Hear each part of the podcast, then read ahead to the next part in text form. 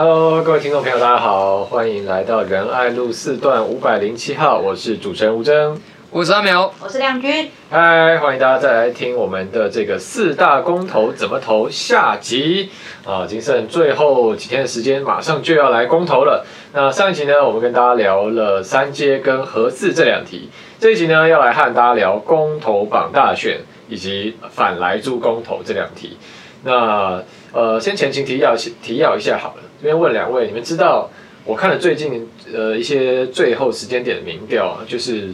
呃毫无疑问，现在同意率最高的、最有可能过关的是反莱猪公投。那你们知道第二名是哪一个公投吗？第二名应该是公投广大选的公投。对，没错。其实我看到这民调蛮意外的，就因为我本来以为，因为你知道款来猪公投同意度最高，很好懂嘛，就是说这是一个，但很多人会觉得这是一个民生议题。那可是公投榜大选感觉就跟民生一点关系都没有。没有，可是这是一个很直觉的问题，大家会觉得公投榜大选感觉，哎，想起来就很节省行政成本。嗯哼，嗯，我觉得这两题的共同点就是民进党以前把大家洗脑太成功了。哎，没错啊。对，这个阿苗就讲到重点，所以马上来问这个题目，就是因为我们亮君呢之前有参加过这个岛国前进，岛国前进呢倡议的主要诉求就是要下修这个公投法的门槛。那其实我想，这是现在很多人去 diss 民进党，或者说 diss 呃所谓的我不知道怎么讲反反台派嘛，或反进步派一个点，就是说，哎，这从公投法对，从以前党外时期，就是这个这个民主运动一直主张说我们要公投，好公投证明制宪，公投的，然后有了公投法之后说啊，这个鸟笼公投不不还权于民啊，那。最后终于在上次修法呢，把这个公投法的门槛就下修了。啊，怎么现在居然你们不不准公投绑大选啊？很多人就很直觉嘛，就是哎，这不是以前都你们主张的吗？那现在好像你们上去了，就换一套，就是早期很多人就最讨厌这种浊世今非的感觉。所以亮君怎么看呢？如果面对这种质疑，就说哎，你们之前不是也说这公投好东西吗？怎么现在好东西了又不给了？呃，我觉得大家会讲，我觉得以前那个修法的时候哦，就是。主要是公投成案哦，就是说成案的门槛，就是它确实是过于严苛，所以在以前你光公投要成案这件事情，其实对于呃非常多的倡议团体来说，它就会有非常大的门槛。那当然到了现在哦，因为这个经历呃修法。调整之后，其实所以非常多的公投案就开始这个呃雨后春笋哦，就很多的案子都跑出来。那我觉得这件事情呢，我还是给予一个比较正向的哦肯定。我不就是说工具这个东西是很中性的哦，那但是呢是端看于就是发起人或者是使用的人，他要怎么样去呃使用它，就跟就反正一把刀子嘛，有些人会拿来切菜，有些人就会拿去杀人。那这个东西，这个工具是非常中性的。那现在来讲说，哎，那呃，过去哦，我们这样子的主张下修呃公投的门槛，是不是现在在这个时点来看，反而造成了呃台湾政治哦或者社会上的动荡？那呃，第一个我会觉得说，呃，公共议题的讨论促进大家的参与，这绝对是一个好的事情。那另外就是说，回到就是公投，它的呃独立性应该要被呃这所谓的大家讲说被政党绑架等等这件事情，让大家更有独立的思考的话，它确实就是应该要跟大选尽量分开来，甚至它呃成案，然后到这个投票的时间，它应该要有比较长的一个社会的讨论期跟沟通期。那么否则现在就是说，我们在这么短的时间之内哦，就要去讨论。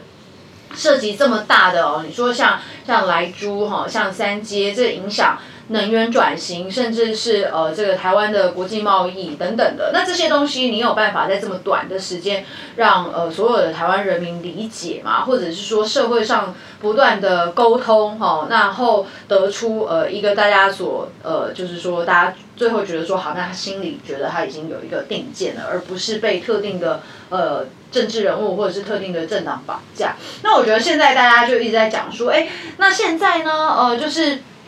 呃，这个公投啊，都沦为这个政治操作啊，吼，然后所以他们就不想要把大，呃，就是说，应该说就是想要跟大选绑在一起的话，那这第一个是投票率可以变高，然后他最后成案的机会或许会比较高。但是问题是，我觉得大家可能呃不知道大家还回想到二零一八年那个时候，这些公投案大家还记得几个案子？总共十个公投案，大家还记得当初 自己投了哪些东西？然后哪些案子你投了同意还是不同意嘛？也就是说，当时哦有这个县市首长选举、里长、议员，然后再加上十个哦公投案子，你要去。认识这些候选人，再加上你认识这十个议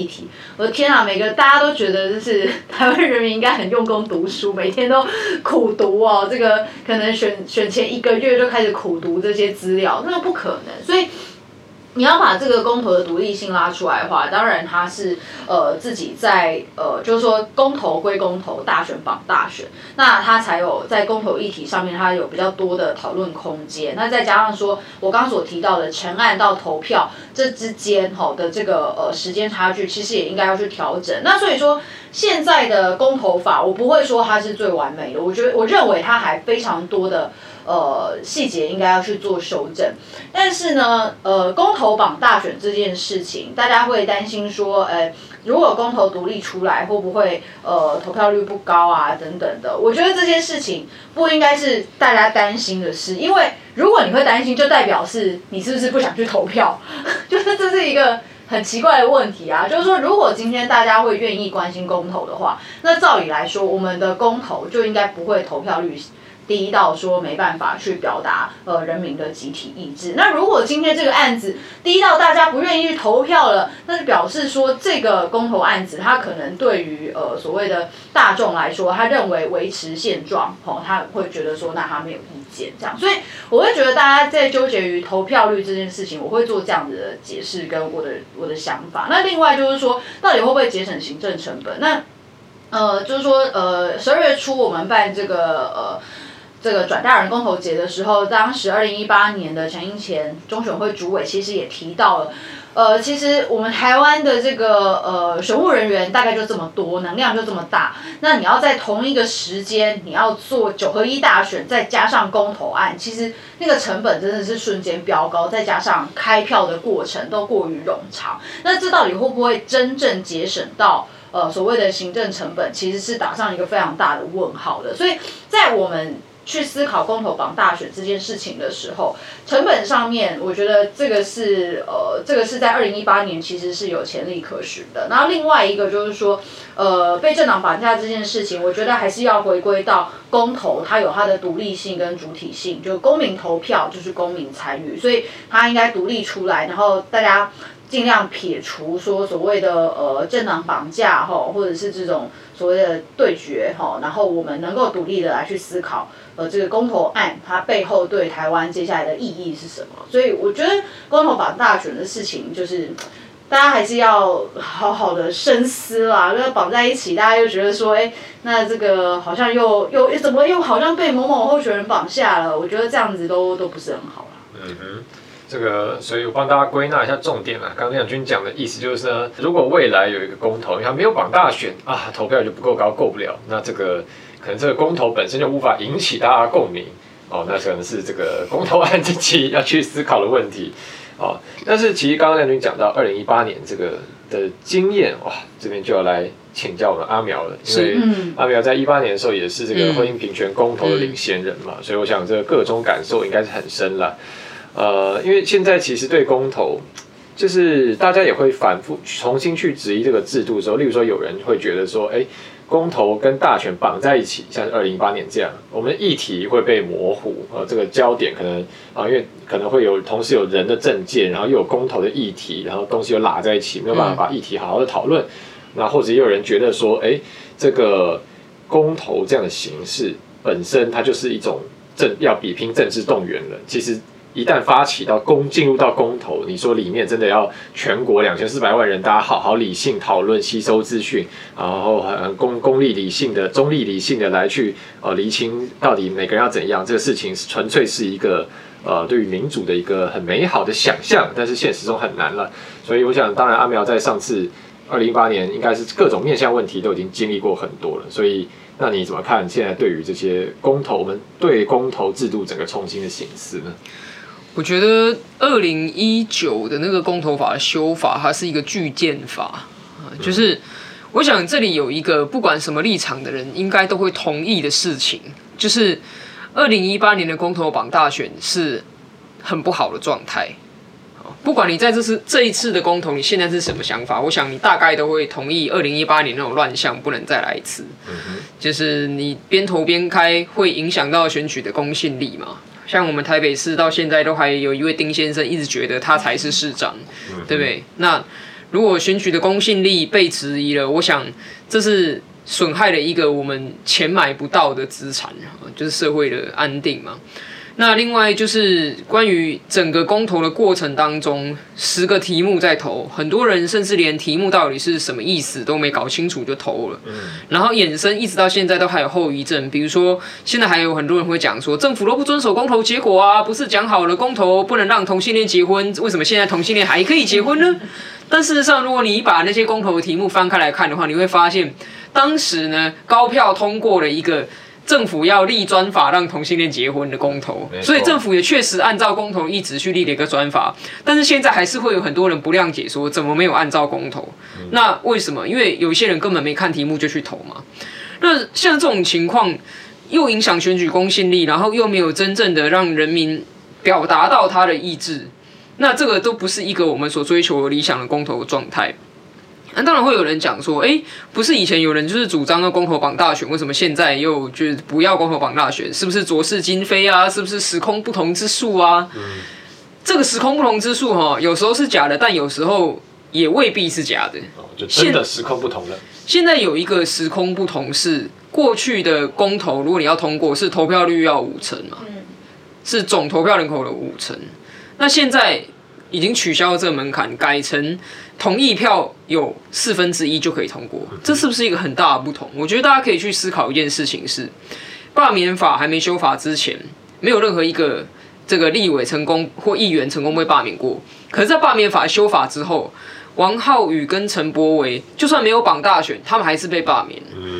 嗯，就是百分之二十五的这个门槛已经不需要借助大选，只要你这件事情真的够多人关注，你自然就可以成为一个被通过的议题。那在这样的前提之下，公投榜大选好像就变成不是一个一定要追求的教条了，因为它跟这个公投通不通过已经无关了。剩下唯一的一件事情就是只有省不省钱的问题。那之前我们的那个座谈会，我觉得陈英前教授讲一件事情有说服我，就是他的经验里面，二零一八年十个公投跟大选一起办。花的钱跟十个公投和大选分开办其实是一样的，而且根据他的评估，如果未来超过十个案子，那合在一起办其实会更贵，所以省钱的这个理由也不存在了。因为今年我们要投的这个公投，他又没有限制说一次只能有几案，他通过之后搞不好国民党下次给你变二十案出来也是有可能啊。那合在一起办反而更花钱，我们为什么要去做这件事情？那第三个就是吴峥刚问的一个问题是我们公投制度本身的缺陷。这是二零一九巨舰法之后，其实那个箭头还留在我们的身体里面，就是公投的讨论时间不够，以及讨论的程序不周延，这件事情其实没有被解决。好，程序有多不周延呢？好，比如说我们现在公投每一案只有办五场电视意见发表会嘛。嗯。啊，在电视意见发表会里面，双方既没有交互诘问，然后有时候甚至是各讲各的都没有交锋，然后有些人在上面竟然发表了一些荒谬绝伦的意见，比如说蔡英文胜选后曾经找我去当官，是我不喜欢他，所以我才没去，然后我现在宣布，如果公投通过，我愿意勉为其难当 担任政务委员，这种鬼东西竟然在我们公投发表会上出现，但是我们也拿他没办法，或者是我们公投的公报里面。也出现了跟很多跟事实不符的东西嘛？对，比如说有人就写说什么核四已经通过系统试运转，但被原能会打脸，啊打脸还是没用啊，这个公报还是印成纸本送到每一个人的家里。所以你的讨论程序，我们从来没有去关注说这个法要怎么修，才能够让公投讨论的过程是真正的所谓真理越辩越明，而不是道理越辩越不清楚。那第二个时间的问题。这一次的公投绑大选公投，我最不能认同了，就是他要求公投成案后半年内有大选就要绑一起投。半年内是什么意思？比如说我在大选前三个月或四个月弄成了一个案子之后，他马上就要投了，而且是要跟选举一起，那就代表这个题目根本没有机会好好的被社会认识嘛。像这个我们现在在讲的这四个问题，其实它连署都已经很久了，然后成案也都已经很久了，但很多人到现在都还搞不清楚这几个议题到底是什么。那更何况如果你只有三四个月又跟选举一起举行的时候，那就是大乱斗。所以我个人觉得这个提案本身没有任何正面的效益。不会给社会带来任何正面效果，而且它只会让公投这个制度更被滥用，成为一个政治的工具。嗯，所以我非常反对，就是把公投制度的价值。贬低成为它只能成为一个选举操作的工具这件事情。那当现在的门槛真的已经不同的时候，那我真的找不到它一定要跟大选一起举行的必要性。没错，我个人认为呢，这个公投一定要绑大选，就好像有人吃火锅把硬是要把芋头加到汤里一样，简直就是，就是你昨天直播的简，简直就是坏了一锅汤。你看，好好的我们我也是反我也是反反芋派的，对，没错，怎么都拉成一壶了，狗在一起，这还是汤吗？没错。但是有人就是喜欢这样裹在一起。我们觉得还是大家试试看，哎，分开来，芋头是芋头，汤是汤，这样多好，对不对？跟公投是公投，大选是大选。好了，这个扯远了。那反正我想刚刚这样听下来，大家应该也呃很可以很清楚 get 到我们的意思，就是其实我们是不支持公投跟大选。用现在这次的条文了，就说半年之内哈，如果他有成成案的话，就一定要绑在一起，这样的方式是很粗糙的。那好，接下来就进到我们今天第二题，要也就是我们四大公投呢最后一案跟大家聊的，我想也是现在社会上应该算是这个争议度最高、对立度也最高的这个公投案，就是反莱猪啊进口的这个公投案。那反正进口公投案，呃，我这边也先分稍微分享一下我心得好了。其实我对这案蛮忧虑的，因为那天就我们办转到人公投节嘛，那我们有请到这个中华经济研究院。WTO 及 RTA 中心的这个资深副执行长李淳，他有来分享。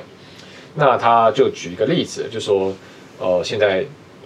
现在很多人在讲说，哎，这个，呃，如果我们用公投推翻了开放来猪进口这件事情，我们在国际上会失去信用。啊，那这个具体来说，到底是怎么失去信用法？他就举个例子，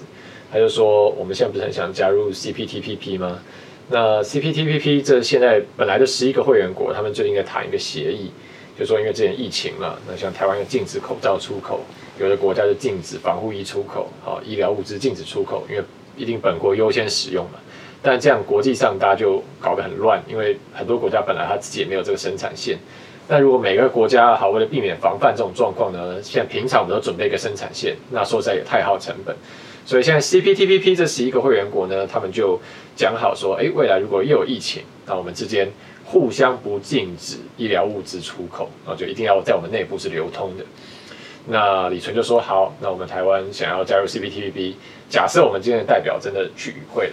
人家就问说，哎，那你们愿不愿意来配合我们这个医疗物资流通协议？啊，台湾代表当然说好，好，愿意，愿意。那万一人家又这时候问说，哎，那可是之后。万一疫情又起来，会不会你们也搞一个公投？那又又逼你们又要不准进那个不准出口医疗物资了，这样怎么办？那啊，大家可以想象啊，如果这次的呃反来猪公投过了，然后我们确实也推翻了来猪进口的这个政策，那其实未来我们代表到国际上，他也回答不出这个问题，他只能说呃呃应该不会啦，呃我们尽力避免这种方向这种事情发生。呃，我们会跟国民好好说明，但说在他也没办法保证，所以变成说未来我们代表到国际上，他讲的话可能其实是没有公信力的，或别人也觉得说啊，反正你现在出来讲一套，到时候你们国家自己又搞一套，所以这个事情其实，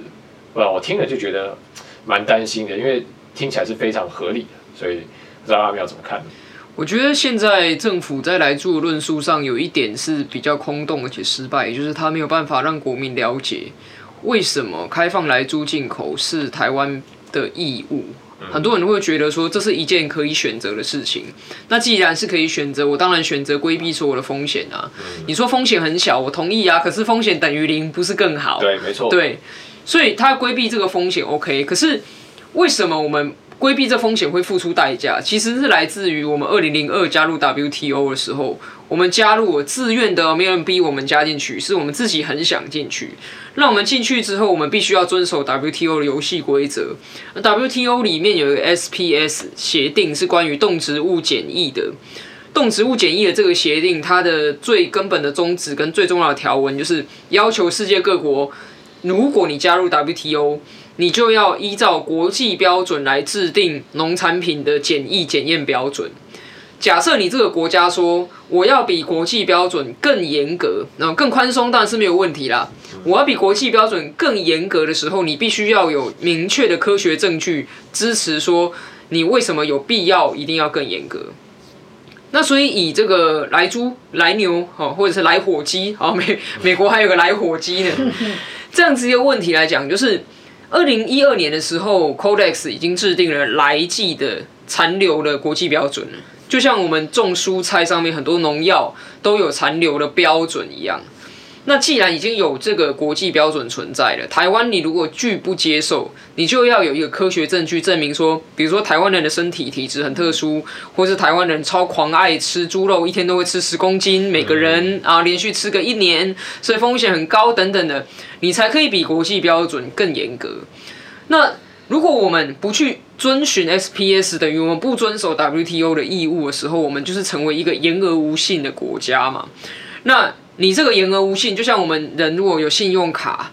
你刷了卡没付钱，你是不是会被廉政中心记点？你这个人信用不佳，接下来你在申请新的信用卡的时候，很可能就不会核卡。所以我们跟美国 FTA 也不合卡，CPTPP 也不合卡，就是这个。就是你几乎还不用等到中共来打压你哦，一光是你信用记录不良这件事情就很可能影响到嘛。那对于这个很多台湾的民众来说，他不了解这些事物，因为这不是我们平常会经历到或接触到，他只是很单纯说，就算我吃到一点点，我也不想，所以干脆从源头根本的禁止。但可是你要知道，在国际上做个信用不良的、联征记录有缺陷的国家。其实是会妨碍我们的国际经贸的嘛？那你在妨碍国际经贸跟承受一些些可能吃到来猪的风险，那你在想象一下，吃到莱猪又会怎样？嗯嗯。好像我我可以坦白讲啊，马英九把来牛开放进来之后，我都持续有在吃啊。我去这个卢思奎的时候，我都觉得嗯，我要吃美牛才好吃啊。嗯这些东西就是我也坦诚不会啊，因为所以我自己在吃的东西，我怎么有办法去跟民众说这真的很有毒，一点都不能吃到？我觉得这是一种欺骗啊！我也我也没办法演得跟国民党那些人一样那么厉害。那可是回归到这个猪肉的来猪的这个问题上面的话，我们就是要去选择我们是不是在国际上要当个言而有信的人，而且更重要的是，就是吴正刚那样讲的。我们要不要给其他国家留下一个印象说，台湾这个国家是一个只想要享受权利，不想要负担义务的？因为我们去外面签约，比如说我们跟别人租个房子好了，我们一定是希望双方都遵守这个租约里面的所有权利义务嘛？不可能，这个我是一个房客，然后我拿着这个租约，我说我要享受权利，就是我要住在这房子里，但是呢，关于租金的这个条款，我要片面把它删除，我可以不用付租金。同样的，我们加入人家 WTO，我们想该享受的权利已经有享受到啊，包括说我们的半导体很多的产品出口的免关税，我们都有享受到。那让别的国家的农产品按照国际标准来进口，这是我们的义务。所以，如果我们真的要公投的话，其实你说，诶，条约不是可以公投吗？对，条约可以公投，就是全民来复决嘛。可是你要复决的时候，你应该是整部条约一起来复决，而不是只单纯挑其中的一部分或其中一个条文。像以 WTO 这件事情来讲，如果今天我们是办一个公投，决定我们要退出 WTO，嗯，那我觉得这是可以投的。就是你退出了之后，你当然就没有什么来不来的这个问题啊，你就可以拒绝一切，你可以拒绝所有国际标准啊。可是在那当然你在 WTO 的权利也会随之没有。嗯、那现在台湾人就是说权利我都要，我只要挑其中一个我不想要承担的义务出来公投，跟大家讲说我不要。那以后还有谁会跟这样的人签约做生意？我觉得希望就会越来越小。嗯嗯，对啊，我觉得阿面讲了一个重点，就是说。呃，国际经贸其实它是一个完完整的一个，一怎么讲？一个有一个大局的一个 picture。那在现在这个反莱猪公投啊，等于是里面其中一个部分。如果我们今天把这个公投主文改成说，呃，你支不支持？啊、你你支不支持？即使台湾要被美国这个经济制裁，我们要被关税制裁，甚至我们可能会被退出 WTO。我们还是一定要禁止来猪进口啊！那那如果我主文是类似这样写的话，那可能我们投出来的这个结果又会不一样。但对，但问题是今天只有呃一部分，他他只问了一部分的问题。那但是这边也想问亮君，就是说，我自己在想这个问题，就是说，因为真的很多人其实是现在我们不讳言啊，市面上现在主流的意见，我相信还是呃，可能非常多人是支持这个粉来猪公投，因为大家就像他们要讲的嘛，大家觉得好啊，你说这不是食安问题，怎样怎样怎样，这个风险很小，那我为什么不把风险说到零呢？对啊，没有风险最好嘛，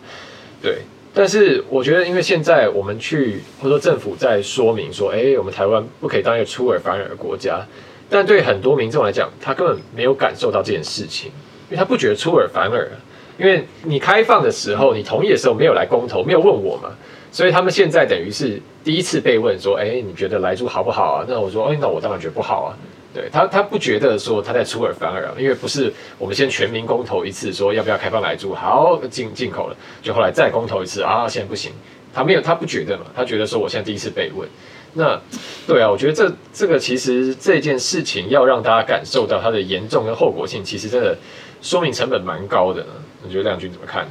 嗯，我觉得这个这个我觉得有一个，就是说不只是来猪这一题。我会觉得说，呃，拉高一点点来看好了，就会变成是，我觉得可能人民对于代议政治的信任度没还没有到那么高。但我觉得这个是身我们身为民意代表，不管是议员也好，立法委员也好，我觉得这个也是我们当然也是要自己稍微 检讨一下。但我觉得有一个问题是说。今天大部分哦会走到公投阶段，这肯定是在这个政策讨论上面已经经过了，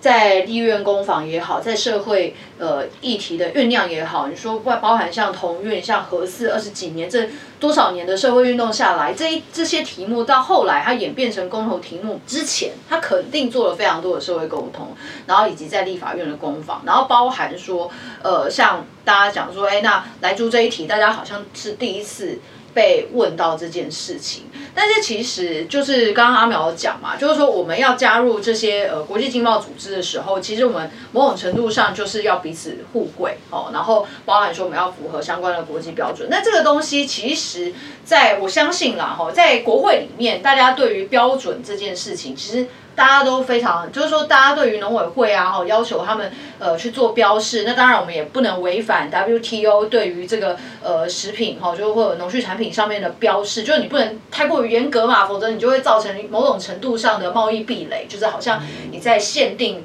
呃某些国家或者是某些产品进来，呃进来台湾这样子，所以在这个东西，其实我认为在国会里面，大家已经呃做了非常多的讨论，但是。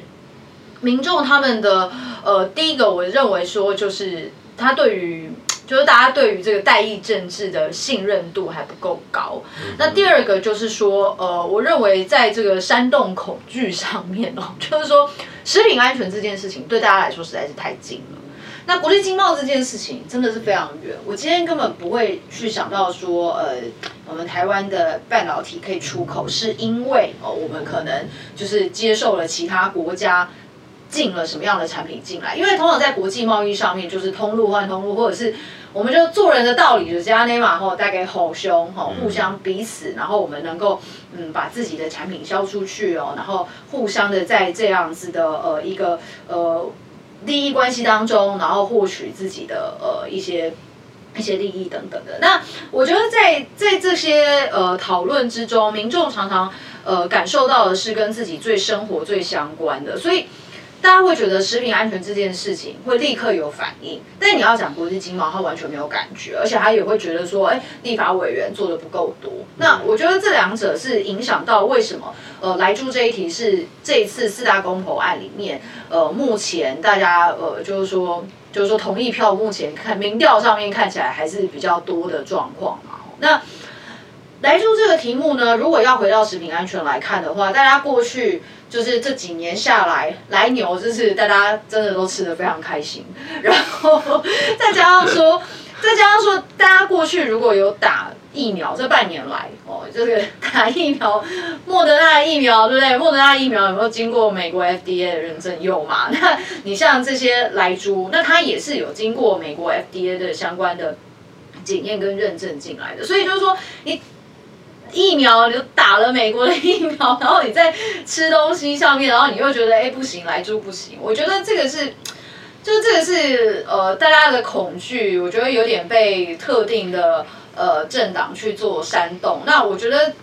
大家其实是可以去自由选择你要不要去购买这个肉品的，再加上说呃。就是说，美国它要打开这个通路，它不是真的，就是说它不是真的想要卖猪肉给台湾啊！大家知道台湾市场有多小吗？他，美国它大可以去卖给其他国家，市场更大的国家。台湾就这么小，然后会吃进口会吃进口猪的更少，然后会不会有人跟美国进口？美国自己也不知道。所以我一直说，台湾市场这么小，美国想要把来猪输进来，就是这件事情对美国来说，他根本真的是。没有把这件事情当成他要来赚钱，这个是国际贸易上面大家彼此互相开放对于农畜产品的通路的一个过程。所以，就最讲到最后，就是说，嗯，大家对于莱猪这个议题，我觉得还是要回归到说，哎，这就是我们大家讲，因为讲做人的道理，就是接火凶，就是火凶啦，就真的是这两个字啦，吼，那。食品安全，我觉得这个我们在国内哦，立法院、行政机关哦，这个我们能够去要求的，在国际的贸易规范下面，我们能够在国内要求的，我觉得这个都是民众可以要求哦，国会去做到的事情。但是其他有关这个台湾在国际贸易上面再往前进、再走向世界舞台的这个过程当中，我们真的还是要跟世界。有来往，跟世界有互相，不要常常都只有说好处我们拿，然后其他的呃这个呃义务或者是责任我们都不想负。我觉得这个这个是不对的啦。嗯，且如果有如果来猪或来牛吃了真会生病的话，其实它根本不需要公投就可以禁止进口了，嗯，因为食品安全卫生管理法已经有规定说，国内外任何有一个案例证实吃了含莱的肉品。而导致食物中毒，就可以就要立刻停止进口。没错，所以莱猪会搞到需要公投来决定禁止进口，其实原因就是因为来牛进来八九年了，找不出任何一个吃出问题的案例，它才会变成一个公投的议题。否则它根本就不可能是一个公投的议题。没错。那既然这样子的话，我们还要把它定位成一个食安问题嘛？已经吃了八九年，吃了三四十万吨。没有任何吃出问题的东西，我们质疑他说这个食安上有问题。那某种程度上，其实就跟中国在质疑台湾的凤梨有虫是一样的意思。那我们要对于我们最重要的一个盟友美国做出这个质疑，他的猪肉有毒的这样子的一个一个有点类似在贸易上你故意要把人家冲康的事情嘛？我觉得这个这个背后的代价，大家应该是要去思考的。是，好，那我们呃，这个是我们四大公投怎么投的第二集。那总共到这边呢，我们就把四个公投题目全部都聊完了。那我想，呃，其实真的也不是说觉得说，哎，大家一定要顺着我们意见怎么投了。那只是说，我想在这两集里面呢，阿苗跟梁君也都把我们四题为什么会。觉得说应该要不同意，应该要维持现状。我们的判断跟依据的理由，还有种种资讯，都跟大家分享得很清楚了。那当然也是希望这个大家能够参考一下我们论点。然后，如果你觉得合理的话，那也希望可以呃在十二月十八号的公投一起投下不同意。那当然最重要的还是十二月十八号大家都要站出来，好，依据你自己的判断，你独立的这个综合各方的资讯呢，最后去投下神圣一票。那我想这就是跟阿苗一直在呼吁一样，我们一起当一个理性、成熟、负责的公民。好，那我们就